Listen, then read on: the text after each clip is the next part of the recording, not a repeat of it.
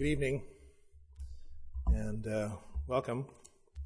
We'll continue in Jeremiah from where we left off uh, the last time. We'll start in chapter 26 and we will uh, continue through the conflicts of the prophets. Prophet. So, just to do a, a quick recap, let me find this here. So, just to do a quick recap of uh, where we left off, so the last time we went through the first 25 chapters of Jeremiah rather quickly, I realize, but uh, we made it. Uh, through the 25 chapters of Jeremiah, we covered uh, the call that God had placed on his life, and then we covered the uh, 12 uh, different sermons uh, or messages that he gave, that the Lord gave him to give to the people. and these were sermons and messages that were probably hard. Actually, we know they were hard for the children of Israel to hear uh, or children of Judah to hear, and we will read a little bit more about uh, their response uh, in tonight's lesson. Um, but as we we look through these, uh, it's important to note that um, writers of this era did not necessarily write in a chronological order. Uh, they wrote in um, more of a thematic way. Uh, so we've covered the sermons. Now we'll cover the conflicts, and so the conflicts cover some of the responses that different people gave uh, for Jeremiah's uh, messages. And they're broken into four different parts, and we'll have four different chapters uh, for us to look into. Uh, the first is the conflict with his enemies. Uh, that's uh, chapter 26. The conflict with false prophets. the conflict with Hananiah, who was also a false prophet, but it's specific to him. And then the conflict with Shemaiah, and we'll read more there. Uh, we'll open with a key verse here. It says uh, at the beginning of the lesson, uh, For I know the thoughts that I think toward you, uh, saith the Lord, thoughts of peace and not of evil, to give you an expected end. And that's Jeremiah 29 11. And it seems after all that we've read already, with the coming destruction and the anger uh, that the Lord uh, put toward Judah, this seems a little out of place. Uh, but but it's really not. And we covered this in the previous lesson. Uh, the mercy of God was reaching out through Jeremiah uh, to the people of Judah, and he, he repeatedly in the messages called for them to repent, called for them to come back to Him, and to to give up their worldly uh, ways and come back to what they knew. And the Lord is so faithful that we read several accounts uh, prior to this and even really after this where we, we see where God was faithful in his way. And when people would come and repent, well, it says even uh, explicitly, he said he would repent of the evil that he has thought toward them. So uh, here we see God's mercy. And again, another evidence of this. Uh, for I know the thoughts I think toward you, saith the Lord, thoughts of peace and not of evil. Uh, to give you an expected end. What a blessing to think that God would still reach out uh, to these people, uh, even though they had uh, gone their own way. Well, it sounds a lot like today, too, doesn't it? Uh, people have gone their own way. Uh, but God still reaches out. The Spirit of God still reaches out uh, with the message of love and forgiveness. Well, let's continue into this lesson and we'll read right away Jeremiah chapter 26. We'll look into verse 2. Uh, it says, Thus saith the Lord, Stand in the court of the Lord's house and speak unto all the cities of Judah, uh, which come to worship in the Lord's house, all the words that I command thee to speak unto them. He says, Diminish not a word. It's a really important point here. Uh, God has a plan. Uh, God is perfect. So anything that you and I do to modify or to change or to make kinder or more palatable the message that God gives, we are doing God a disservice. And really, uh, God will hold us accountable for that. Uh, we read in the Revelation, and as I encouraged you last time, uh, have a, a, pad and pen, something to write with. Maybe if you have the lesson in front of you, just write these down. But in Revelation 22, 18 and 19, it says, For I testify unto every man that heareth the words of the, of the prophecy of this book, if any man shall add unto these things, God shall add unto him the plagues that are written in this book. And if any man shall take away from the words of the book of this prophecy, God shall take away his part out of the book of life, and out of the holy city, and from the things which are written in this book. Now, this is speaking specifically of the, the prophecy given to John, uh, the revelation of Jesus Christ, as it were. Uh, but, but there's no reason that we shouldn't apply this to the rest of God's Word. God is, is perfect. And so when He says something, He means exactly that. Uh, so He told Jeremiah, He said, diminish not a word. And that's important as we go through this. Uh, we don't want to diminish or take away anything from the Word of God. Uh, we continue reading here, and this is the, uh, the conflict with his enemies. And we read in uh, chapter 26, verses 7 through 9, it says, So the priests and the prophets and all the people heard Jeremiah speaking these words in the house of the Lord. Now it came to pass when Jeremiah had made an end of speaking all that the Lord had commanded him to speak unto all the people, that the priests and the prophets and all the people took him, saying, Thou shalt surely die. Why hast thou prophesied in the name of the Lord, saying, This house shall be like Shiloh, and this city shall be desolate without an inhabitant? And all the people were gathered against Jeremiah in the house of the Lord. Uh, the people responded with anger, and they truly, they wanted to kill uh, Jeremiah for the words that he was speaking, for the words that God had given him. They wanted to kill him.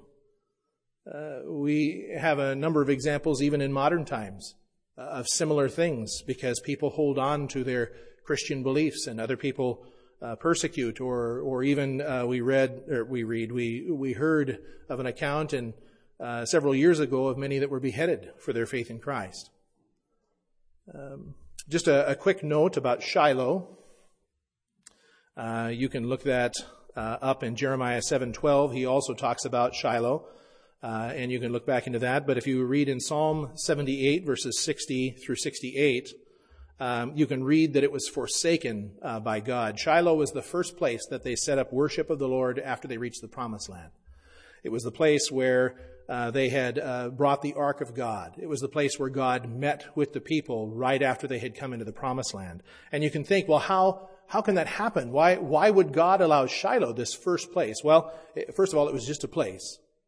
Uh, the thing that made it special was that God met with them there.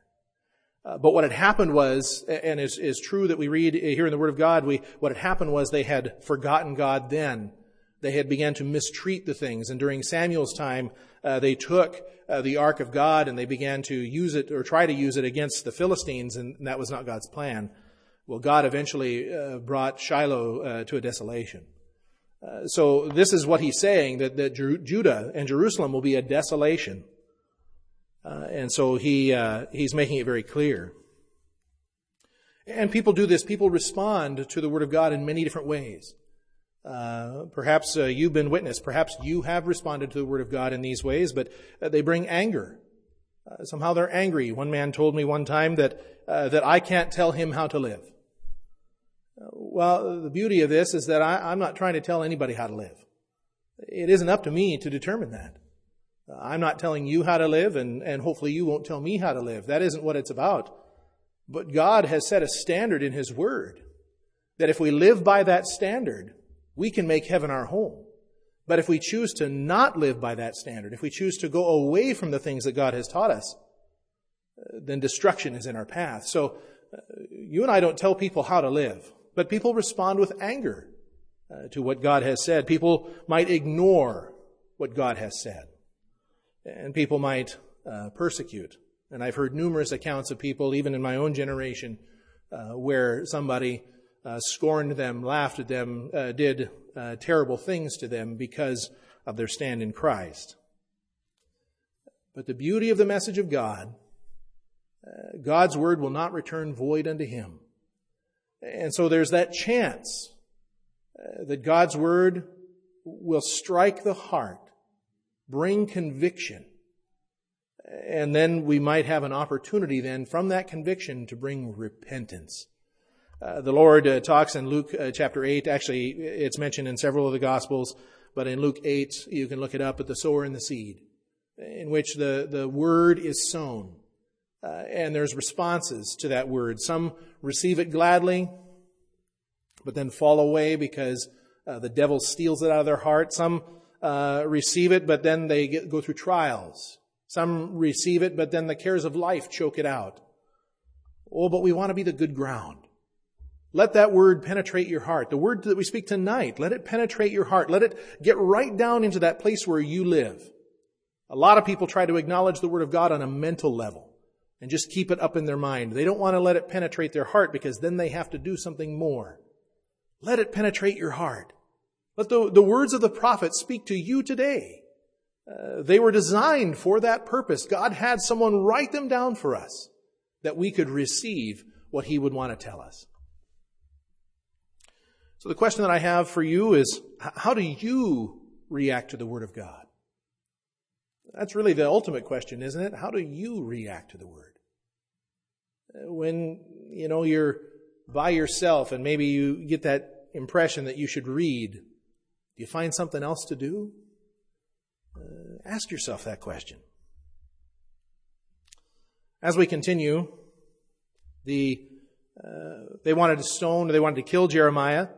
Uh, actually, I don't think it says stone, but they wanted to kill Jeremiah. They wanted to uh, get rid of him right there, and there were uh, actually a couple that came to his defense. Uh, and so we'll read verses 18 through 24, and they gave two different examples uh, of the way they could handle this. Micah, the Morasthite, prophesied in the days of Hezekiah. Sorry, this is Jeremiah 26:18, king of Judah, and spake to all the people of Judah, saying, Thus saith the Lord of hosts. Zion shall be plowed like a field, and Jerusalem shall become heaps, and the mountain of the house of the high places of a forest. Did Hezekiah, king of Judah, and all Judah put him at all to death? Did he not fear the Lord and, uh, and besought the Lord, and the Lord repented him of the evil which he had pronounced against them? Thus might we procure great evil against our souls. Sounds like a few people had some level heads. And there was also a man, verse 20, that prophesied in the name of the Lord, Urijah, the son of Shemaiah of Kirjath Jearim, who prophesied against this city and against this land according to all the words of Jeremiah.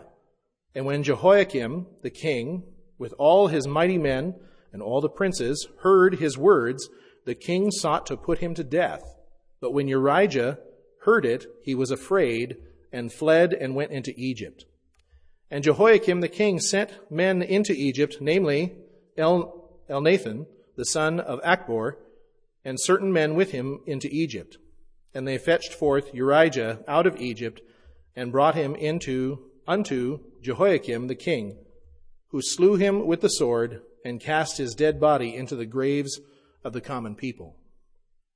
Nevertheless, the hand of Ahikam, the son of Shaphan, was with Jeremiah that they should not give him into the hand of the people to put him to death.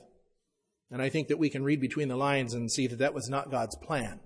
And so God provided Ahikam to be there to speak on his behalf. So here we have two examples of prophets that came against uh, Jerusalem or came against uh, what was going on there. And so uh, these two different prophets had two different ends. One king listened, and therefore people repented and they were saved. But this other prophet, who was saying these same words as Jeremiah, uh, was killed. In fact, not just killed, they actually sought him as he ran away and brought him back. Uh, you know, the reality is, is that we, we don't know where we will be as Christians. And if you have been uh, living a life uh, pleasing unto the Lord and you've been following Him with your whole heart, uh, you know, sometimes things happen in our lives that we just cannot understand and cannot explain. Uh, but rest assured that God has a plan. Uh, we read um, in Acts 7:59 about Stephen, and the Lord allowed Stephen to be stoned for his standing uh, for the Lord. And it says, and they stoned Stephen, calling upon God and saying, Lord Jesus, receive my spirit.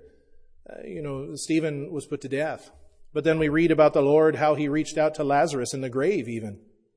Uh, John 11:43, and when he thus had spoken, he cried with a loud voice, Lazarus, come forth. Uh, you know, was Lazarus more important somehow than Stephen? Was, had Stephen somehow displeased the Lord? Well, no. Uh, the, fact is, is that you and I kind of get our eyes set on this old world, uh, but this old world is temporary.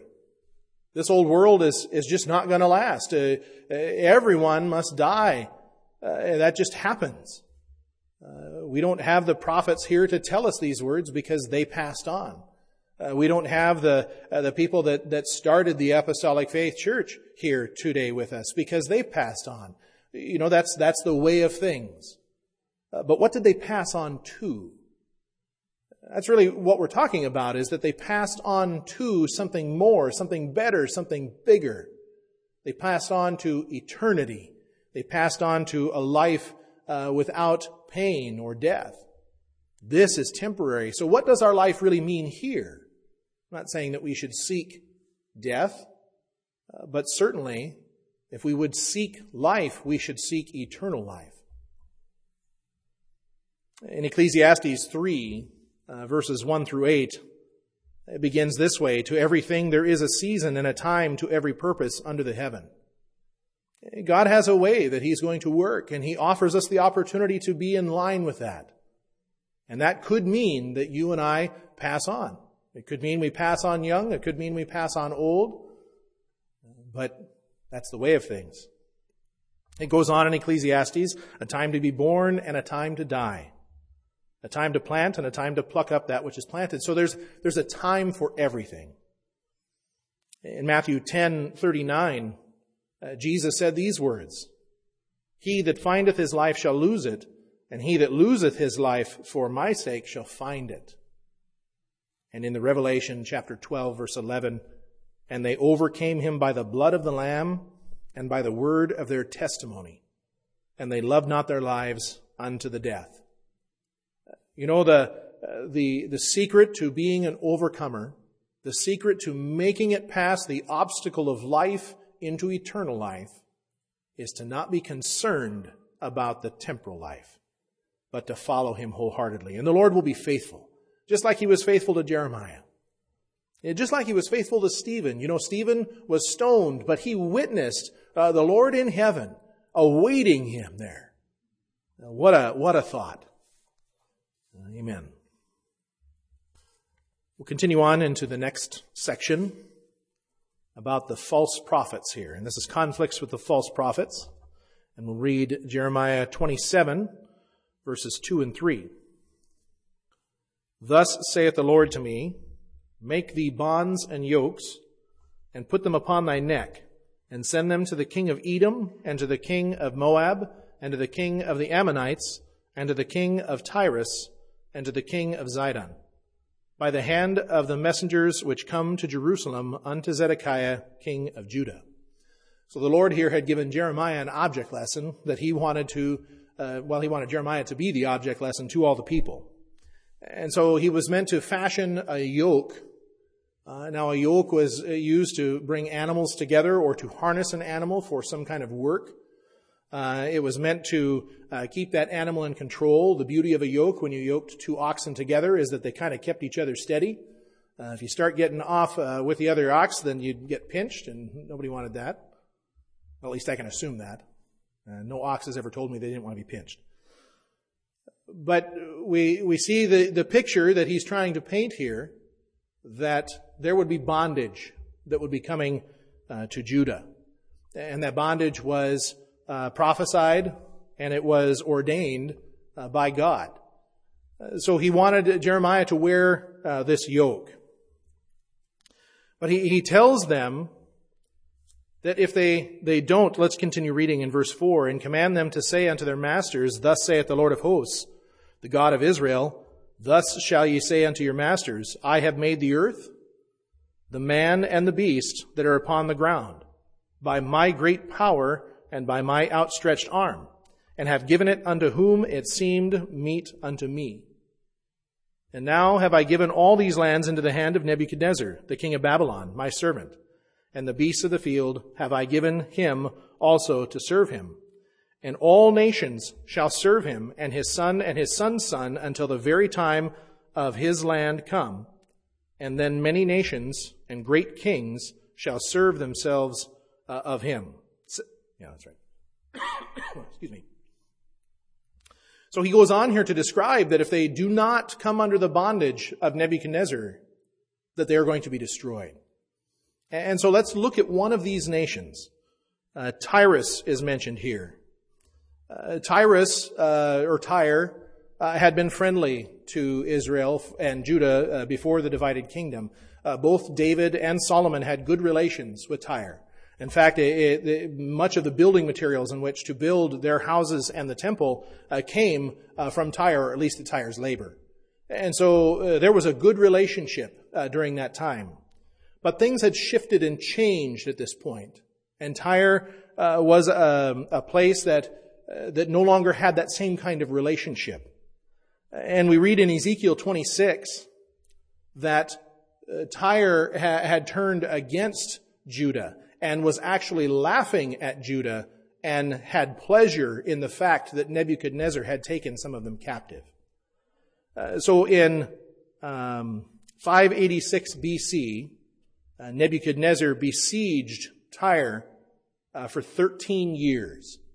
Uh, Tyre was uh, an interesting uh, city geographically. There was the mainland portion of Tyre, and then there was uh, the island portion of Tyre. And the island portion was like a sheer fortress. Uh, it was, to their eyes, impenetrable, and perhaps that was the reason that they were taking pleasure in what was going on in Judah, because they felt safe behind their own walls. Uh, but Nebuchadnezzar besieged the mainland portion of Tyre and laid it waste. Uh, we read that in Ezekiel chapter 26. And it came to pass, the, the Lord says to them, uh, in Ezekiel 26, 3, Therefore thus saith the Lord God, Behold, I am against thee, O Tyrus, and will cause many nations to come up against thee as the sea causeth his waves to come up. Uh, God was against Tyrus, and thus he, he commanded Nebuchadnezzar, or brought about Nebuchadnezzar to besiege them for 13 years. Uh, as we go on, uh, we uh, if you were to uh, do some research, you'd find out that these many nations that, that besieged uh, Tyre uh, after this uh, were uh, Babylon, Syria, Egypt, Rome, Greece, Armenia, and Persia. All of them had relations. All of them wanted to destroy Tyrus. And in 333 BC, Alexander the Great succeeded uh, thus fulfilling even more of the prophecy in Ezekiel where it says that he would uh, lay their city waste and he would cast their building materials. It doesn't say it that way. It says their wood and stone. Would cast it into the sea, and that's exactly what Alexander did. He, he formed a bridge to that island nation uh, with the buildings and the rocks and the stones and the trees and all of the stuff that had built the mainland city. And they brought it to, to ruin, and you can read more about that in the history of Tyre by Fleming, in, uh, published in 1966. So Tyre suffered exactly what Jeremiah was prophesying to them here. The Lord was, was telling them to, to, to take on this bondage, to, to, to take it on and uh, do it willingly. And they would not, even to the point where they took pleasure in other nations falling. And the Lord judged them for, for that. Uh, we continue on in the same chapter, verses 5 through 7. Oh, I read those already, didn't I? Um, so here we're looking into this, and, and the question, I'm just going to go ahead and read the question that's in our lesson. It's here God alone sets up and brings down those in authority.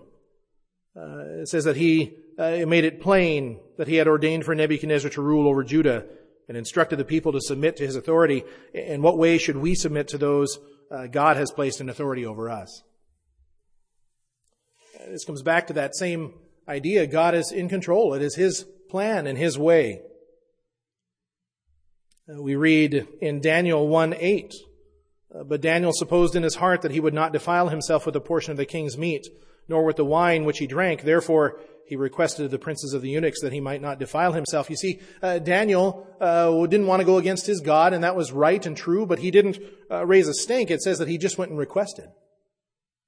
You see, he was showing respect to the leaders. He was doing what God asked him to do. He was occupying in that place. He was submitting to the bondage that God had brought him into.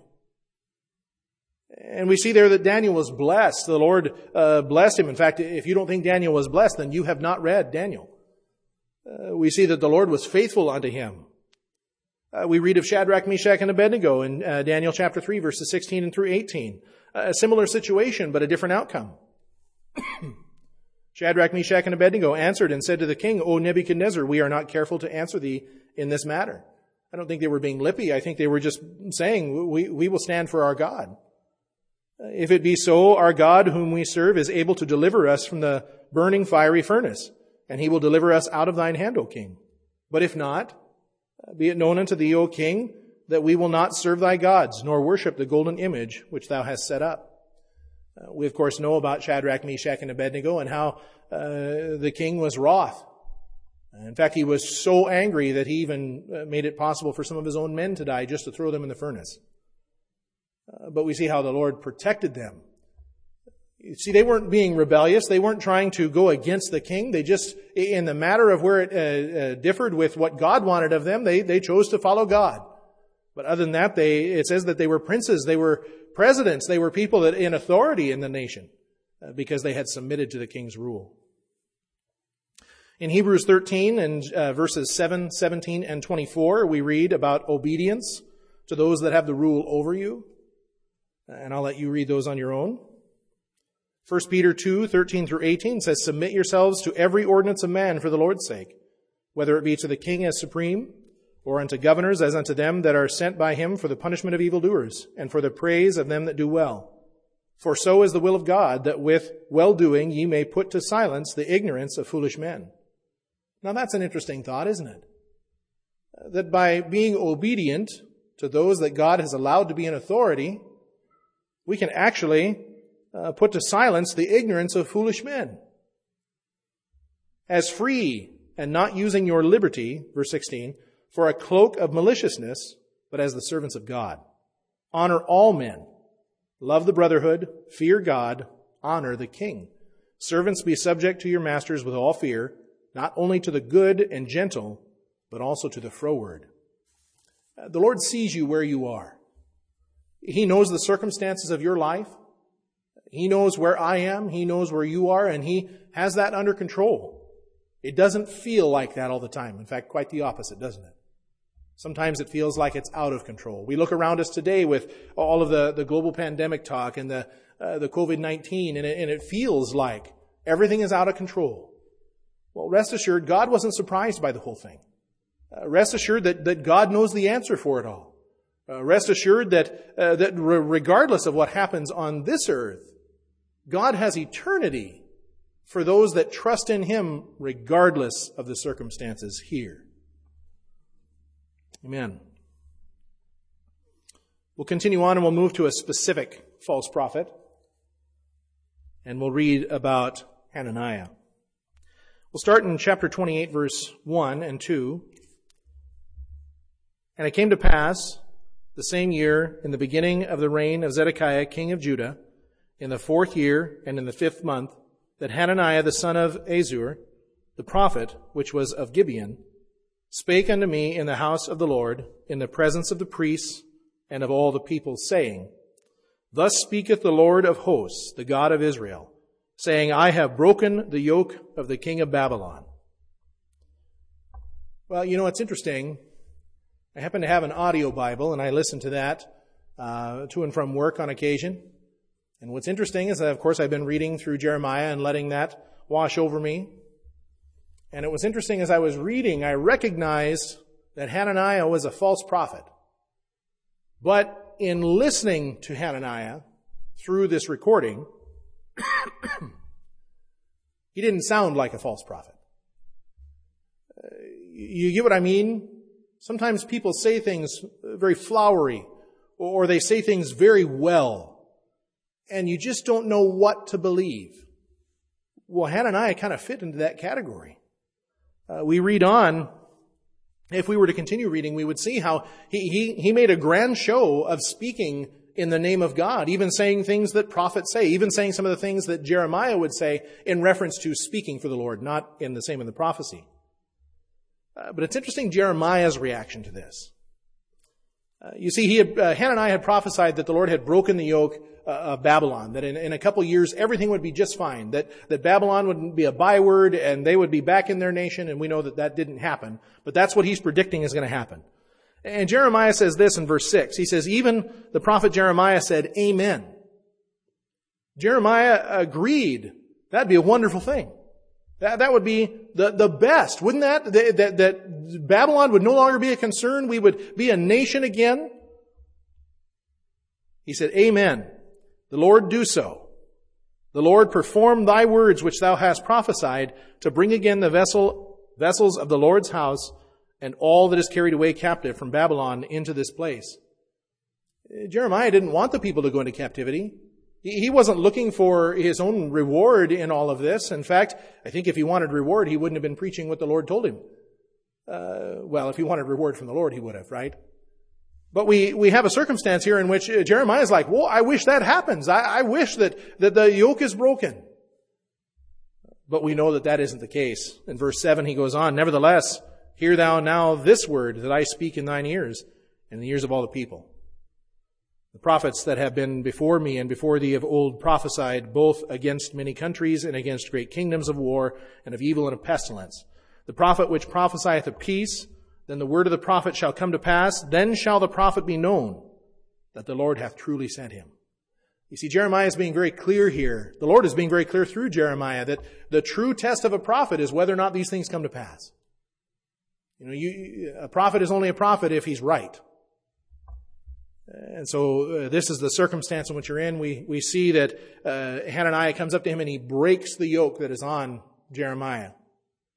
See here, the Lord will break the yoke, he says. The Lord takes issue with this. And we read in verses 16 and 17 Therefore, thus saith the Lord, Behold, I will cast thee from off the face of the earth. He's talking about Hananiah. This year thou shalt die, because thou hast taught rebellion against the Lord. So Hananiah the prophet died the same year in the seventh month. God doesn't mess around. It doesn't matter how flowery people speak. Uh, even Paul alludes to that in uh, Corinthians. Uh, he can speak with the tongues of men and of angels, but, but if he has not love, and that first love, that love of God, that love of following Him is the most important piece. Well, this Hananiah had missed out. And no matter how well he spoke, no matter how uh, true it sounded his words were, they disagreed with the word, with the, with the Lord and what he was saying. So how can we tell? I think that that's a, a, problem, right, for, for us today at times, that, that it's difficult to tell. Well, first of all, we need to be uh, workmen studied in God's Word. We need to make sure that we're taking it in for ourselves. Don't trust me or anybody else to give you the Word of God. You take it yourself. You must feed yourself on the Word of God. And this time when we get together and we, we have Bible study is very important for us. And we, we get together and we, we hear other uh, things about it, maybe things we didn't think of, and it's a good time for us. But don't wholly depend on this. You see, this is just for this time, but you must do your own study of God's Word. Know it for yourself. And God will guide you in that. I've heard of many accounts of people that would struggle over trying to understand what God was saying. I even read or heard of a man who, who would point and he would just pray, light, Lord, just give me light. Just show me. And he, he would testify that the, the Lord was faithful to always show him. Uh, we can look at the credibility of the speaker. Well, actually, Hananiah's credibility became very uh, clear because he died in that same year. That made it really clear uh, that what the Lord had said was true. We can also look at other godly people and what they have to say. Uh, we can uh, determine whether there are open or closed doors. You know, at this time, uh, what's really interesting is that they were already a tributary state. Even though they were still their own nation, they were basically subservient already to Babylon. Uh, you know, I, I, they, well, anyway, the Lord uh, the Lord did um, uh, right by them. And then the last thing, and I think also an important thing, is that we can pray. Uh, when Hezekiah was faced with destruction, he brought the letter from Sennacherib, and he, he took that letter and he, he realized that he couldn't do anything to prevent Sennacherib from, from laying waste. And so he brought that letter before God. And he said, Lord, what are you going to do about this? Uh, what, how are you going to handle this? You just show me what you want to do, and we'll do that.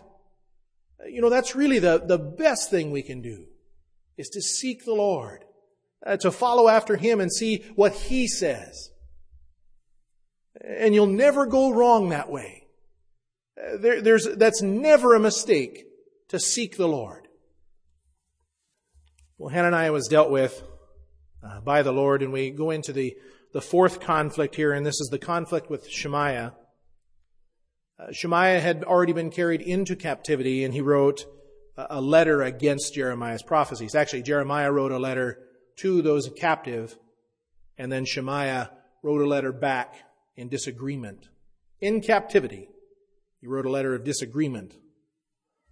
Let's read a little bit about that. So, uh, let's go to Jeremiah chapter 29 and we'll read verses 4 through 7. Thus saith the Lord of hosts, the God of Israel, unto all that are carried away captives, whom I have caused to be carried away from Jerusalem unto Babylon, build ye houses, and dwell in them, and plant gardens, and eat the fruit of them. Take ye wives, and beget sons and daughters, and take wives for your sons, and give your daughters to husbands, that they may bear sons and daughters, that ye may be increased there, and not diminished. And seek the peace of the city whither I have caused you to be carried away captives, and pray unto the Lord for it. For in the peace thereof shall ye have peace. You see, the Lord is telling them to occupy, to, to be a part of what's going on there, to, to live their lives there. Not to be bitter, not to be regretful, not to even raise a stink, but just to, to live there and to, to listen uh, to what God would have to say. And we know that there were those that were faithful to do so. We read about Daniel, Shadrach, Meshach, and Abednego. They were taken captive. We read about Ezekiel. They were taken captive, but they listened to the Lord and they followed him and gave us a wonderful example uh, that we can follow. We are sojourners here in this life. Uh, that's just uh, the way of it. Uh, you and I hope for eternity. At least I hope you hope for eternity. If in this life, uh, well, the eternity's going to be way better. So trust that. Uh, we read, um, let's see if I got the right question here. We read in Luke 19:13, he says, "And he called his ten servants and delivered them ten pounds and said unto them, Occupy till I come." This is a parable that Jesus spoke, where he gave this man gave his servants money for them to use while he was away. Uh, and then he came back and he, he asked them what they had done with this. But he told them, he said, occupy till I come. Do, do your business. Go about life. Do those things. In Romans 8, 16 and 17, the Spirit itself beareth witness with our spirit that we are the children of God. And if children, then heirs. Uh, wait for it. You'll see how it's connected. Heirs of God and joint heirs with Christ, if so be that we suffer with him, that we may also be, um, that we may be also glorified together. You see, the, the truth of it is, is that we are not citizens. When you, when you get saved and you become a child of God, the Spirit of God witnesses with your spirit that you are now different. You are changed. You have a heavenly home now. You have a place that is with God that is waiting for you. And the beauty of this is that this no longer matters then down here. Any earthly habitat, any nation, any of that stuff doesn't really matter anymore because we are now a child of the kingdom of God. And we want to hold on to that. We are just sojourners. We are just uh, going through this life, journeying on our way to eternity. And in 1 Peter 1.17 he says, And if ye call on the Father who without respect of persons judgeth according to every man's work, pass the time of your sojourning here in fear. I just want to get that word sojourning. You know, we're just travelers. We're just going through. And so was God telling the children of Judah to do that as well, that one day they would be able to come back. So we'll read that in chapter 29, verses 10 through 14. For thus saith the Lord, that after 70 years be accomplished at Babylon, I will visit you and perform my good word, good word toward you in causing you to return to this place.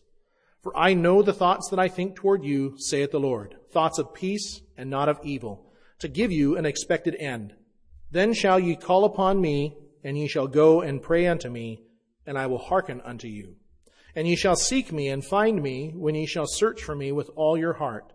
And I will be found of you, saith the Lord, and I will turn away your captivity, and I will gather you from all the nations, and from all the places whither I have driven you, saith the Lord and I will bring you again into the place whence I caused you to be carried away captive.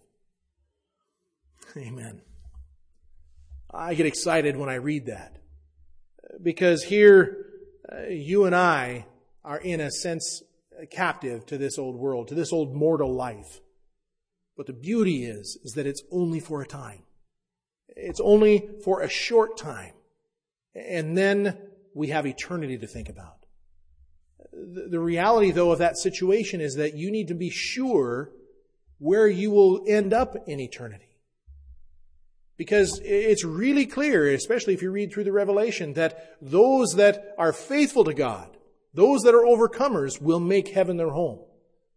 And there will be no more pain, death, struggle. But those that are enemies of God, those that do not follow Him, will end up in eternal torment. And no one wants that. Not even God wants that. God is not willing that any should perish, but that all should come to repentance. God wants you to be saved. God wants you to be sanctified. And God wants you to be filled with the Holy Spirit. We read about the promised land. We read about how God wants us to be in uh, 1 Samuel 15:22 and Samuel said hath the God hath the Lord as great delight in burnt offerings and sacrifices as in obeying the voice of the Lord. Behold, to obey is better than sacrifice, and to hearken than the fat of rams. John 16, 33, uh, These things I have spoken unto you, that in me ye might have peace. In the world ye have tribulation, but be of good cheer, I have overcome the world. You see, if we are to be an overcomer, we want to make sure that we're being obedient. I wrote in my notes here uh, that God promised, promised good plans. And if we want to have those good plans, then we must follow with good obedience. That's just the way of things. And we want to follow after. We'll close here as we look at the 13th verse. And ye shall seek me and find me when ye shall search for me with all your heart. I've heard of people going on journeys to find themselves or to find new enlightenment or uh, to find God, uh, God has given us the path right here. Uh, we will find Him if we search for Him with all our heart. That's a, a guarantee. That's a sure thing. And I, if you have not found God, then you haven't been searching with all your heart. Maybe you've been searching with a lot of effort. Maybe you've been searching with a, uh, with a lot of fervence. But look into your heart. It isn't about how loud you cry. It isn't about uh, how fervent you are. Peter was fervent to protect God. Now think of how absurd that sounds. He was fervent, but yet then he went and denied the Lord. So it's not about fervency. It's not about uh, any of that. It's about where is the state of your heart? Have you searched for Him with your whole heart? Have you opened it up completely? Lord, show me. I know a testimony of a man who's passed on now, but he thought he was a good person. He thought he was uh, just living life like he should. But he decided to go down to an altar of prayer after a service because that's what everyone else was doing. And he asked the Lord. He said, Lord, I, I think I'm okay. And he went down there for just for confirmation. Lord, I'm okay. But he said, he said, show me, Lord. Show me what I've done. And he said the Lord just paraded sin after sin after sin in front of his eyes. And he began to weep. And he said, no more, Lord. And the Lord saved him that night. He came to repentance. Jeremiah is known as the weeping prophet, and apparently I'm following suit. As we study the Word of God, look to Him for your needs. Ask Him for light. Ask Him for help in understanding, and God will be faithful to you. God bless you as you endeavor to seek after God's will for you, as you endeavor to understand. Uh, the Lord tells us that there is joy, that there is blessing in trying to understand and to seek after uh, Him in His favor. Uh, God will be faithful to you. Uh, God has been faithful to you. You're, you're listening to His Word tonight. God has been faithful to you. Reach out to Him. God will continue to be faithful. Amen.